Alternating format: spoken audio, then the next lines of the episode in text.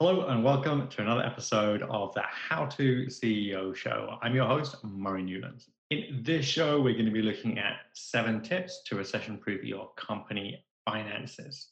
When you decided to become a CEO, the world changed. You can either build an amazing company or you can crash and burn. It's possible to build an amazing company, but it's really hard. We're here to give you the knowledge, advice, the skills, and the expertise to build that amazing company. So what's happening? Well, obviously, with the outbreak of the virus, it's looking like people are going to have to stay at home a lot longer than expected.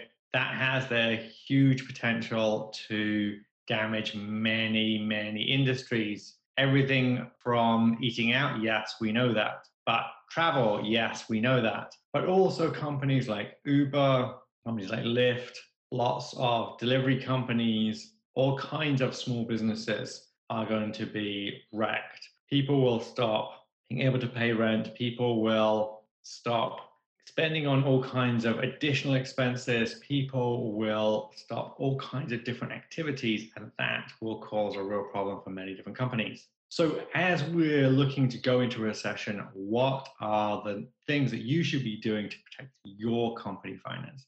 I would say number one is to look at what are the debts that your company has? What are the outstanding debts and what's the cost of those debts? If you have debts right now, interest rates are going down, but as things play through, uh, those debts could start to be a burden to the company. So, what can you do to reduce debts immediately?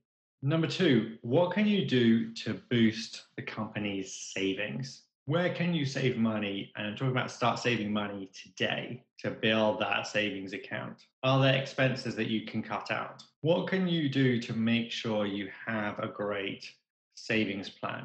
As money comes in from now on, think how can I save that money and how can I make sure that it's not going out? And really start to manage your cash flow. One of the things that happens in a recession is that supply, um, customers start to pay you more and more slowly. So you need to think about what are the terms that you're working with on your customers and make sure you understand how quickly or slowly they're planning to pay you and also be able to work with your suppliers on that. If you have one or two big customers and they start to slow down payments, that's going to dramatically affect your cash flow as well as your savings plans. You need to be able to say, well, will I be able to stomach that? Can you do it within the cash flow that you're expecting? And if things get worse, will you still be able to do that? And how can you work with your suppliers to also manage that process? So I think can you get can you make sure that customers keep paying you on time? And probably how can you slow down paying your suppliers if you need to? So step three, identify where you can make cuts and make those cuts fast. Are there items that are discretionary items that you can cut out immediately. Not a little bit down the line, but immediately. What can you cut to make sure that you're as lean as possible? It's very tempting when you go into a recession to hold on to things as, as usual and hope that it will turn around quickly. If things turn around quickly, you may be able to get many of those services back. But if we go into a prolonged recession and you're not able to get those things back, then the question is that cash that you're spending now, that cash that you're burning now, you'll really need that in the future. And without that, it could be really difficult. Step four, make sure that your company is living within its means. Make sure that it, if it's not profitable, if it's a startup, make sure that it gets to profitability as fast as possible. And what can you cut to make sure you get within the company to be profitable as quickly as possible? That is going to be key to you. And is there anything that you can push up um, immediate what can you bring forward that's going to bring revenue forward so you can survive the short term and the medium term? Think about think about refocusing on those goals. And the next thing is to really understand focusing on the long haul. It's going to be a long haul. It can take you when a recession hits everything slows down. How do you survive the immediate aftermath?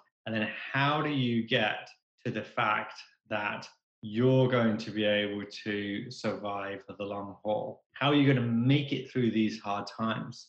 So you need to be able to cut back, start building savings, understand that it's going to get a lot, probably a lot worse than you're predicting. and think about how you're going to survive that and work out a plan with your customers and your suppliers. Your customers still need you. Help them to understand why they need you and the value of keeping you on. And the same with your suppliers. If your suppliers uh, realize that you're going to be an ongoing customer and you're building a plan to get through the recession, they're more likely to be more reasonable with you and help you through these hard times.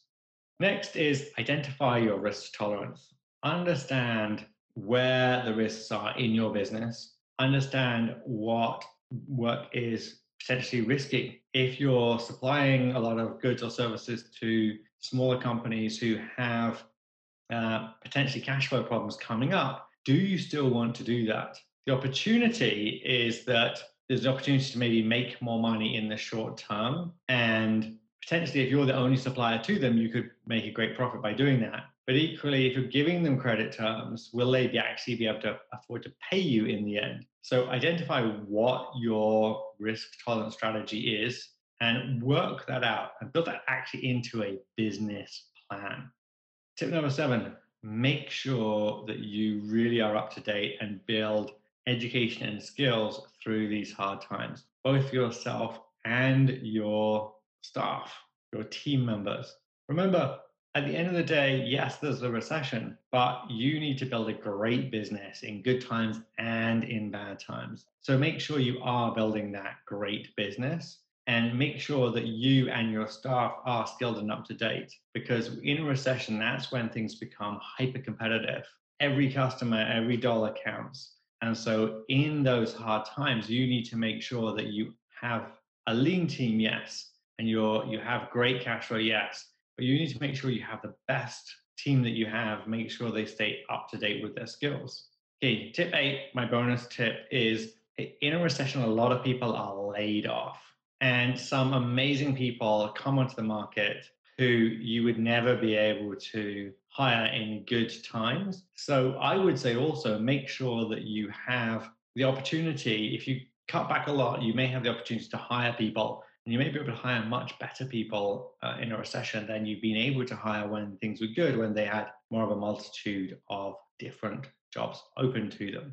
My next tip, I suppose I would say, is every business and business cycle goes through, and this is tip number nine, uh, goes through different phases. At different stages in different companies, you need different people. And my tip number nine is that during a recession, you might actually need different people, not necessarily less people, but you might need different people to the people you need in good times. So rethink about your team, rethink about who's in your team, and make sure you have a great team who are the right kind of people with the right kinds of skills to go through those hard times.